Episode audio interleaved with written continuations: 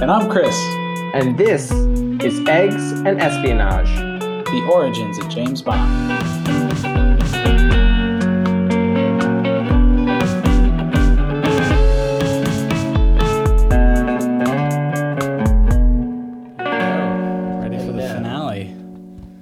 Dramatic conclusion. I will say, like, as compared to Casino, he really, like, saves the suspense for the end here. Oh, he pushes it right along. There's no um, long um, post-climax, like, right. d- receding action. I mean, he he pushes the climax, like, yeah, the last... right up to the last chapter, and then the falling action all falls in the last chapter. He doesn't stretch it out with any, like, post-plot yeah. drama. Chapter twenty-one. Good night to you both. Mister Big leads Bond up rough-hewn stairs out of the cave, passing the remains of his treasure packaging operation. Bond estimates the remaining treasure is worth seventy million dollars. Mister Big escorts Bond into a room filled with rusty shackles, where he reintroduces him to Solitaire. She doesn't look good. But then again, neither does he. He puts on a brave face anyway. Mister Big has them tied up tightly because he has some monologuing to do.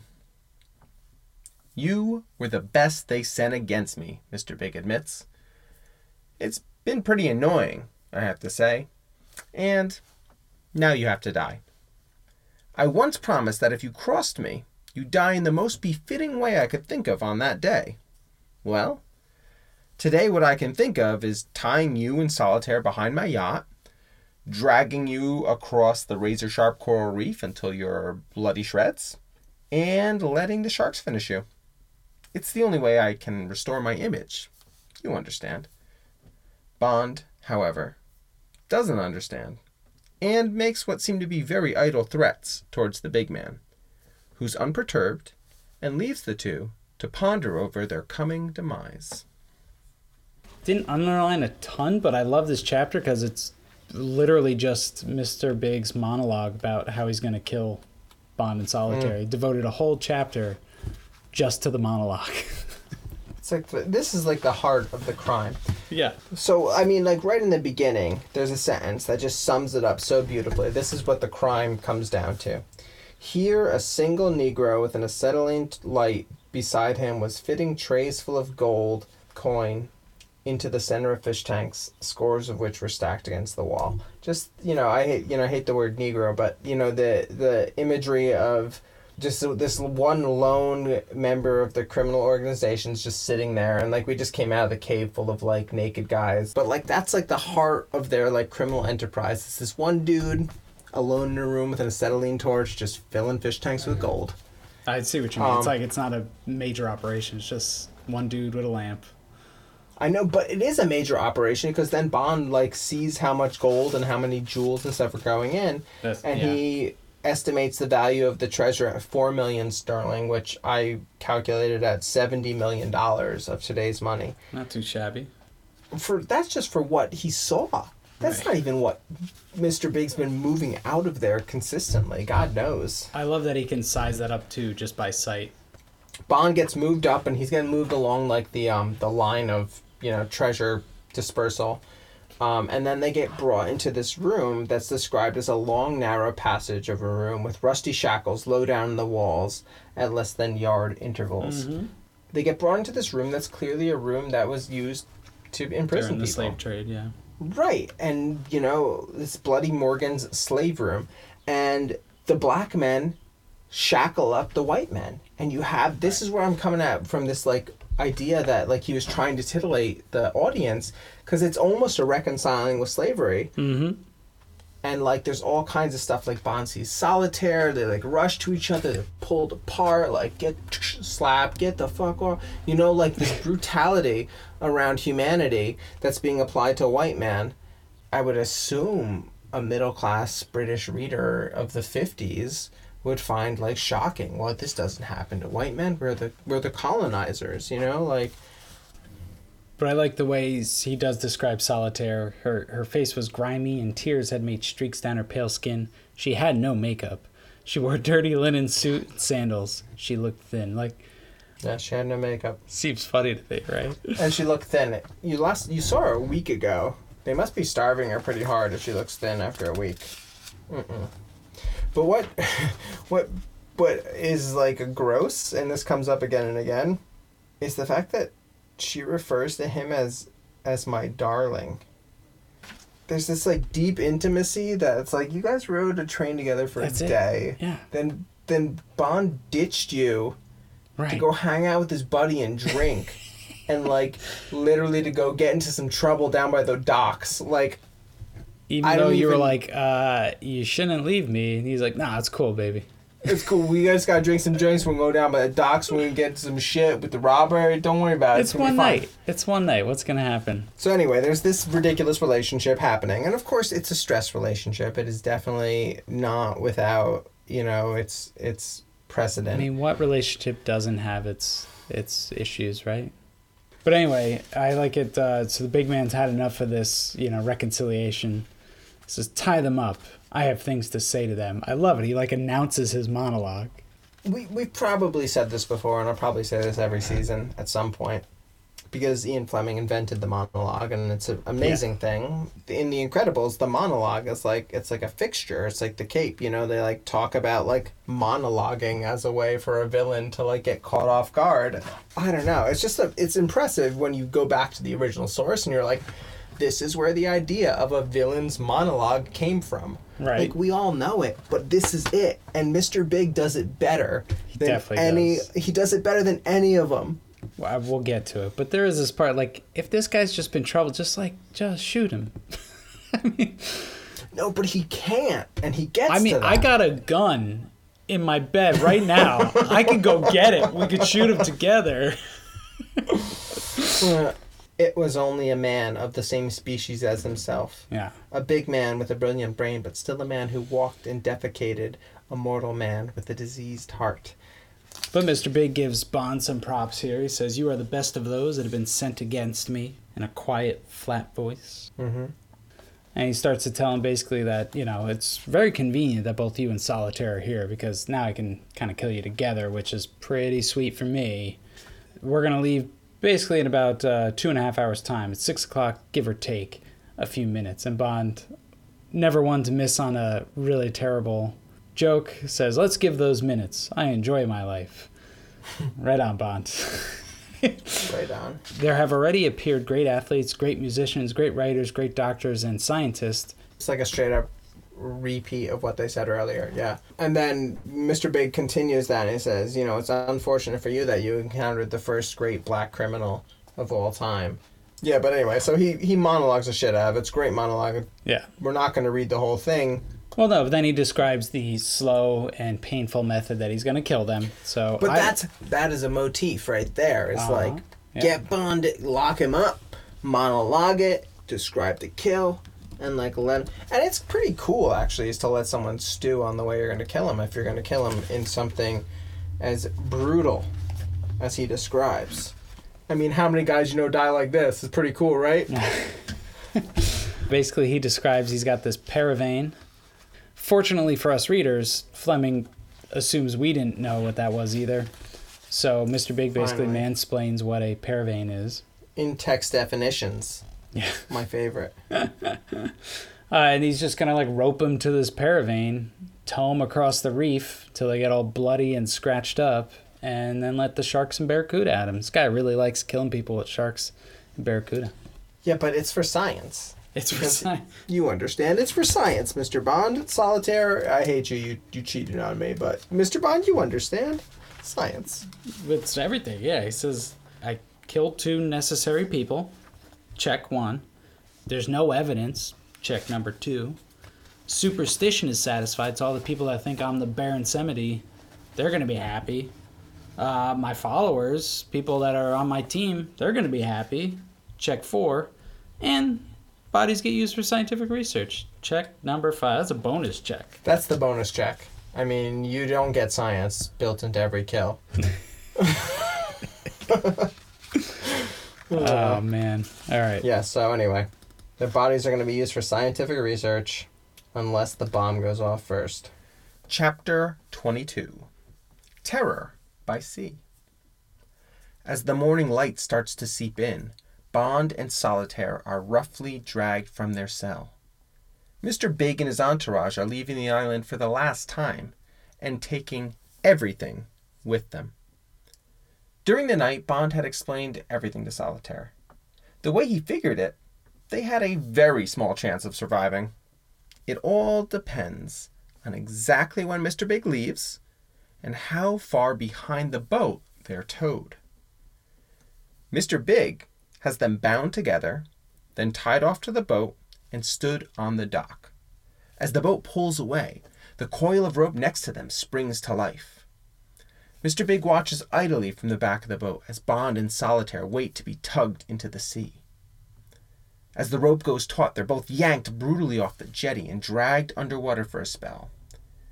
They resurface and struggle to keep their heads afloat as the Secatur makes its way through the reef. Bond can see the razor-sharp coral approaching. Fifty yards, forty, thirty, twenty, ten. Kaboom! The Secatur explodes. Bond and Solitaire scramble up onto a nearby coral where they can see Mister Big being eaten by a leopard shark. Not long after, Quarrel arrives in a dugout canoe.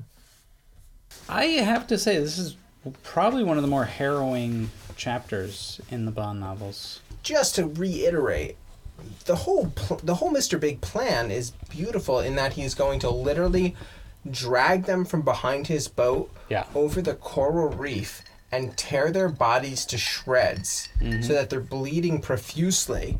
And then he's going to continue to drag them from the boat that's literally, it's described as built for speed. Yeah. Um, and he's going to see what sharks and other like sea predators can grab at their bleeding, mangled, still living bodies and tear them to shreds. Like, mm-hmm.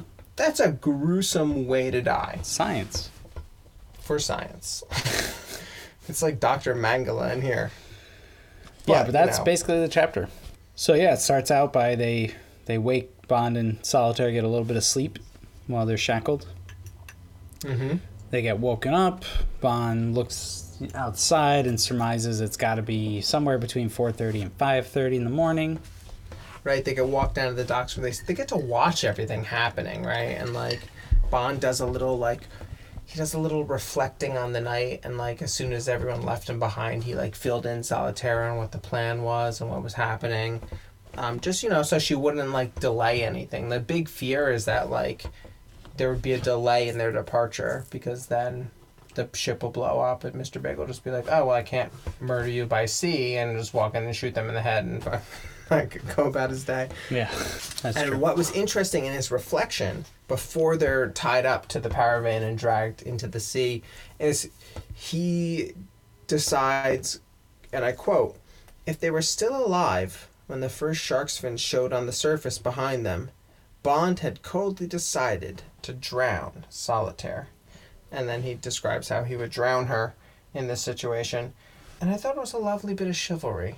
But then he surmises that, above all, they must stay alive to the last possible second. So he shared all his hopes with Solitaire. He shared none of his fears with Solitaire because she might freak out too much. Um, and then she had lain opposite him, and I quote, "Her tired blue eyes fixed on him, obedient, trusting, drinking in his face, his words, pliant, loving." I was just disgusted by that language.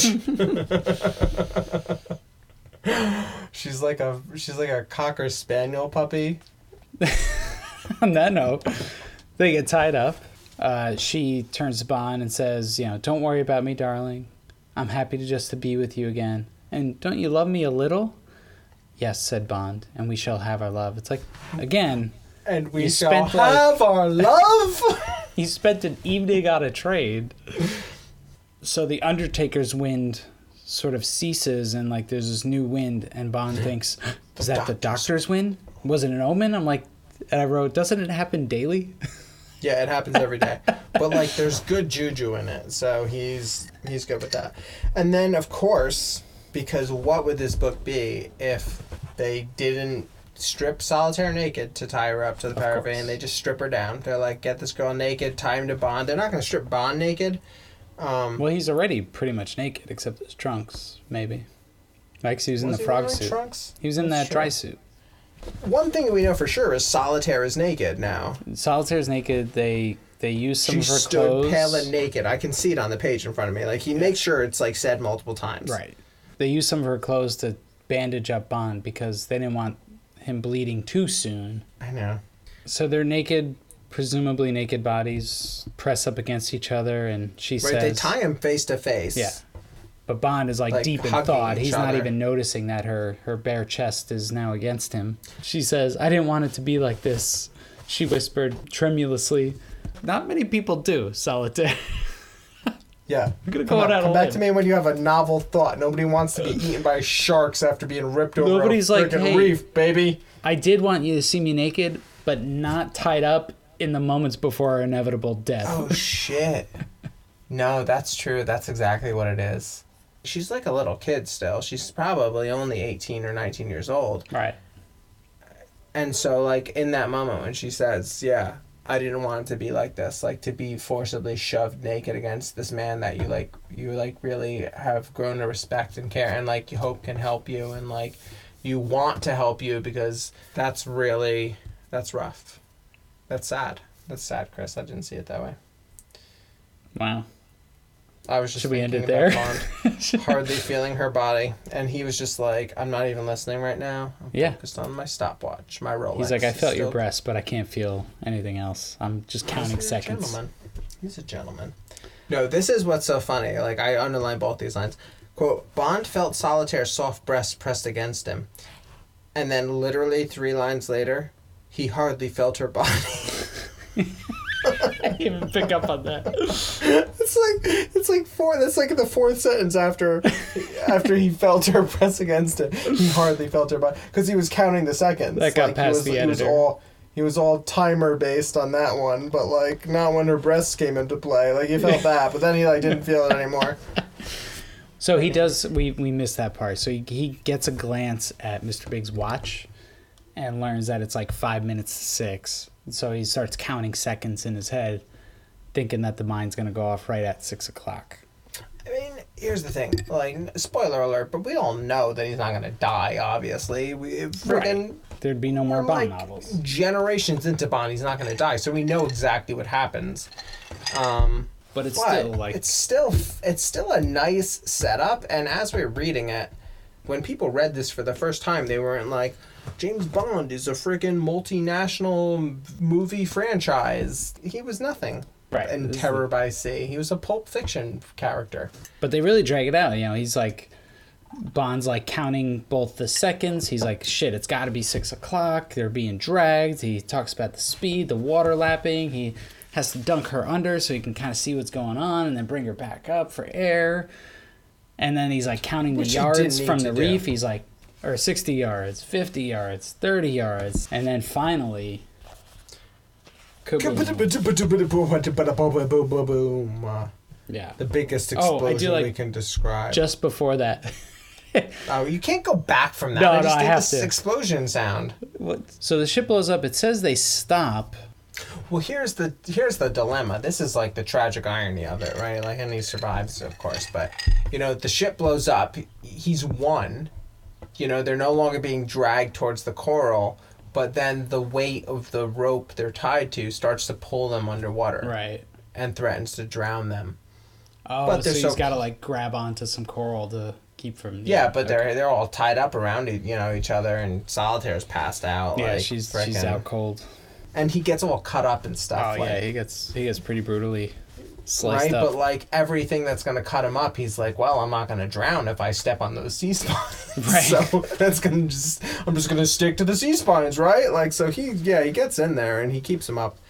Yeah, so oh. he's cut up, stuck on sea spines, finally gets his head above water and just watches the aftermath of the boat that's disappeared, arms flaying and being pulled down by all the animals. And then, of course, somehow... Mister Big's head He sees swimming towards him, breaststroking like a madman. Bond says he can hear his diseased heart, right, thumping. It's so much fun. Like, it's so satisfying at the end of the novel to, like, watch everyone die. But Ian Fleming does run into, like, a real dilemma here, which is, like, realistically, this is impossible. The scene is impossible. Right. Because if you're swimming, you you... you don't see that far ahead of you when your face is in the water. To describe in this much detail how many people are being eaten and like everything that's happening in the wake of the wreck, it's like he's ten feet above the water. Right, because he says like it's too shallow basically for the sharks to come get him, but he's still clearly in the water. So my, my impression was that he's able to stand with his head above water, you know? Yeah, I, oh, that could be. That could be. I mean, they're in the reef. I just feel like it'd be hard to see with the, you know, half-dead girl tied to you. Yeah. But he sees his but anyway. bald head coming at him and then screams, and he lifts his something, bit his arm off, and then slowly but surely the animals start to just take their hold of Mister Big until, like, the severed head, right, I guess pops up to the water, and then a shark just comes and, like, crunches the head and brings it down. It's like, it's a pretty gruesome, gruesome ending. It's pretty gruesome. It's very satisfyingly gruesome. The last time we spoke, I felt like I wasn't representing the natural world well as we spoke huh. about this stuff. Um, I felt like I was letting down the animals. Is Ian Fleming selling us a load of shit? And it turns out, yes, he is. Mister Big is murdered by a, quote, leopard shark. The leopard shark. And so I looked up a leopard shark, and a leopard shark does exist. They're quite beautiful, actually. They have these really cool patterns on them. But at maximum, they're five feet long. So they never become huge. And on top of that, they are not known to attack people ever because they just eat crabs and little things because they are a quite small shark, and they only exist on the Pacific. Hmm. Definitely... there was not a leopard shark eating him in Jamaica. Editor missed um, that one. At this time. It turns out he didn't have a real Quarrel that he was talking to. He just made that character up along with his natural insights. Thank you, Ian. Got away with it too. Son of a bitch. Now, now we can we can publish this episode with pride. I'm saying. And respectability. I'm saying. um, and now, please, finish out. So finally, after all this chaos, he looks up, and there's a guy in a canoe with a brown gleaming chest. Quarrel! Towering above the slim. He really likes Quarrel. I mean, really he does. likes Quarrel.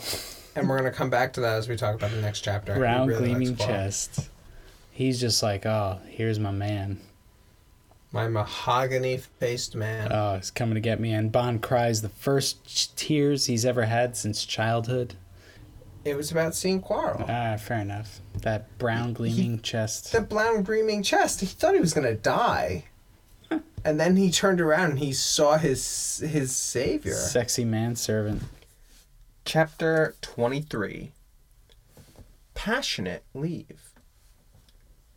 Solitaire brings strong martinis out to Bond, who is reflecting on the end of their adventure while sitting on the sunny veranda. After being retrieved by Quarrel and brought back to Beau Desert, Bond had nursed Solitaire. Then, Quarrel had nursed Bond. They learned that everyone on the Secatur had died. As a reward for a job well done, Bond had secured two weeks' vacation with Quarrel as personal caregiver and cook. Quarrel is preparing a feast, but first, Bond and Solitaire have some business to attend to. Puts it right in the chapter title, Passionate Leave.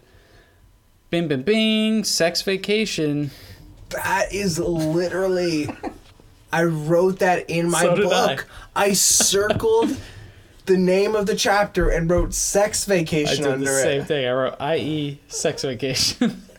That's so funny because apparently sex vacations are something the Secret Service This is endorses. Apparently, you talked about the, what do you call it? The arc of the Bond novel. Clearly sex vacations are part of it.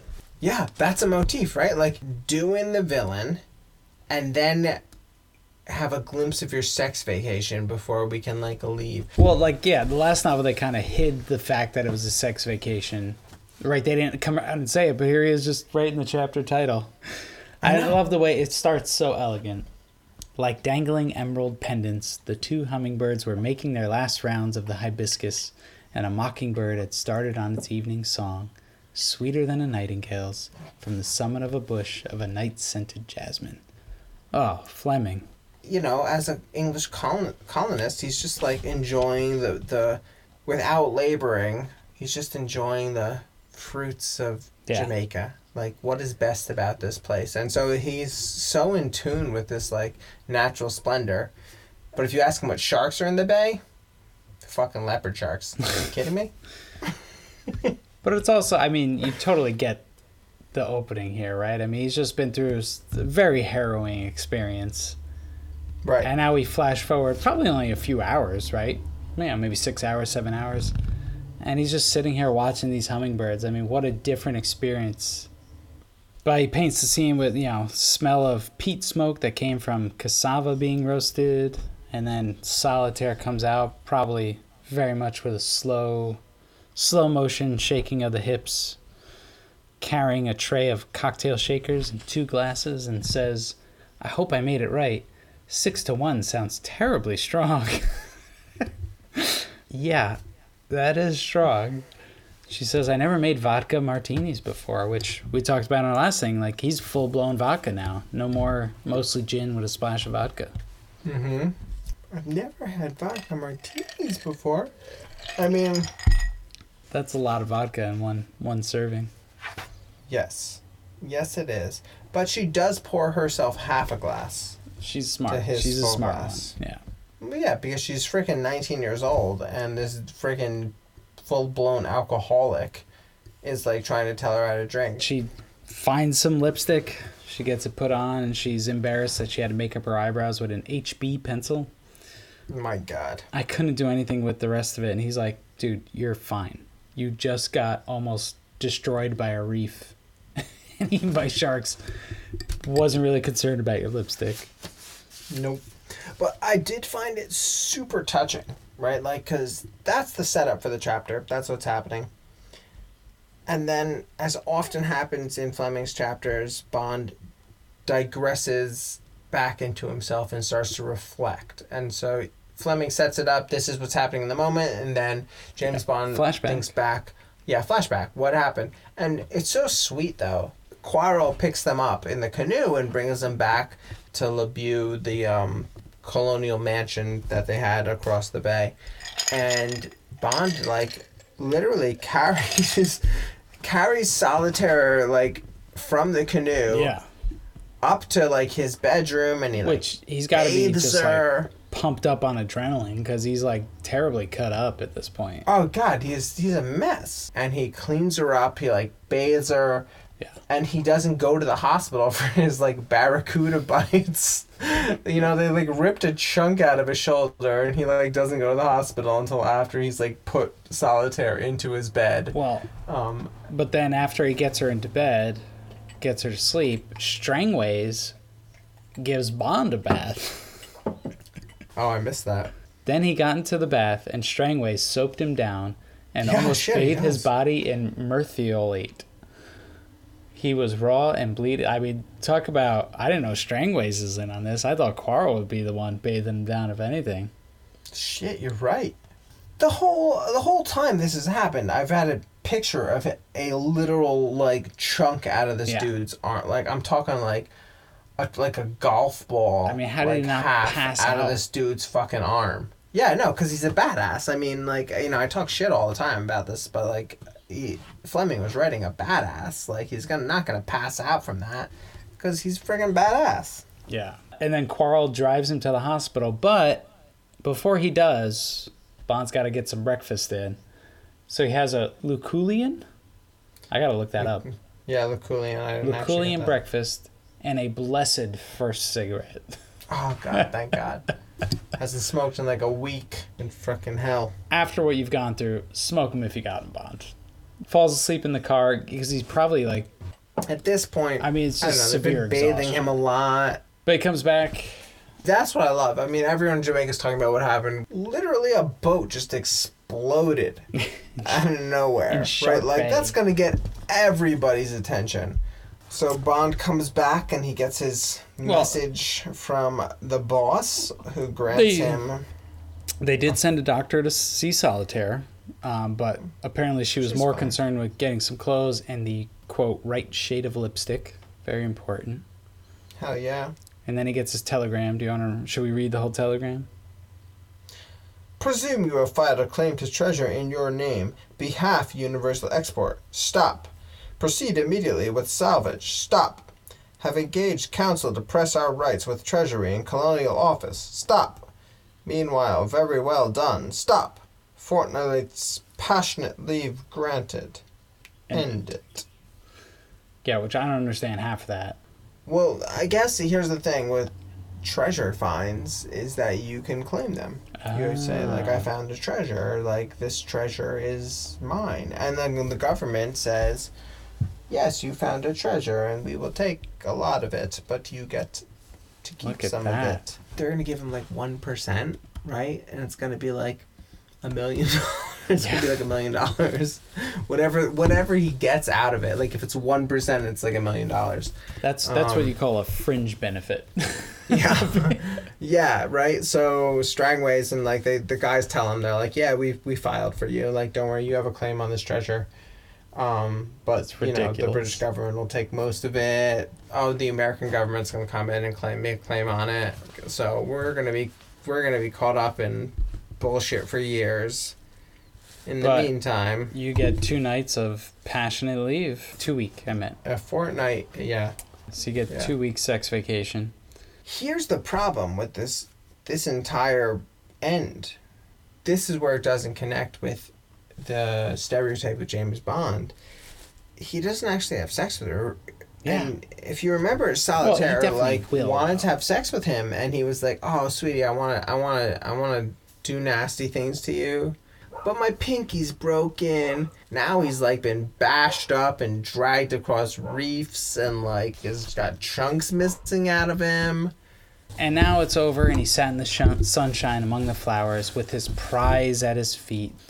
Um, Solitaire notes, poor Quarrel. And she's like, he borrowed the best cook in the village and ransacked the markets to surprise us. So they're going to have for this meal some black crabs, first of the season.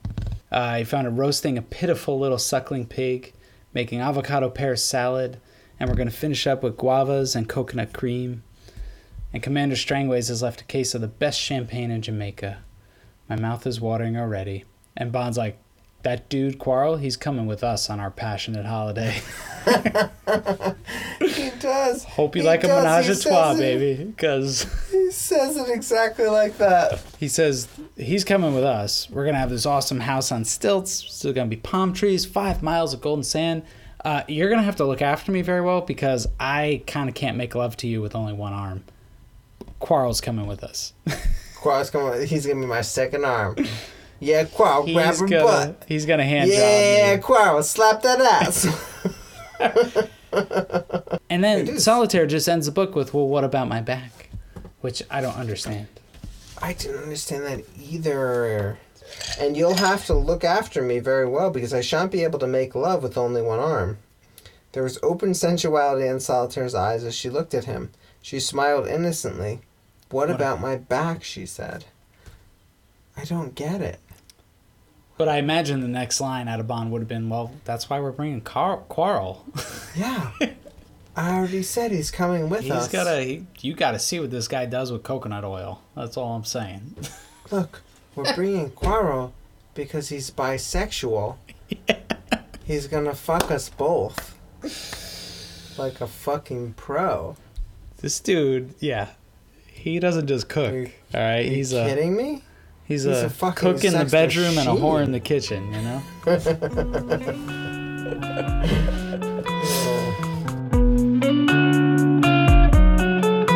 Eggs and Espionage is mixed, edited, and contagiously produced by Flashback Productions.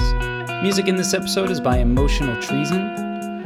We want to thank you for joining Ian and I as we explored Ian Fleming's Live and Let Die, the second novel in his James Bond series. We'll be taking a short break, but come back with Season three to review the next in the series, Moonraker. With a big sigh of relief, we have Bond back in England and dealing with good old-fashioned Cold War antics, complete with high-stakes gambling, rockets, and potentially crippling global economic plans. So stay tuned for more Eggs and Espionage, the origins of James Bond.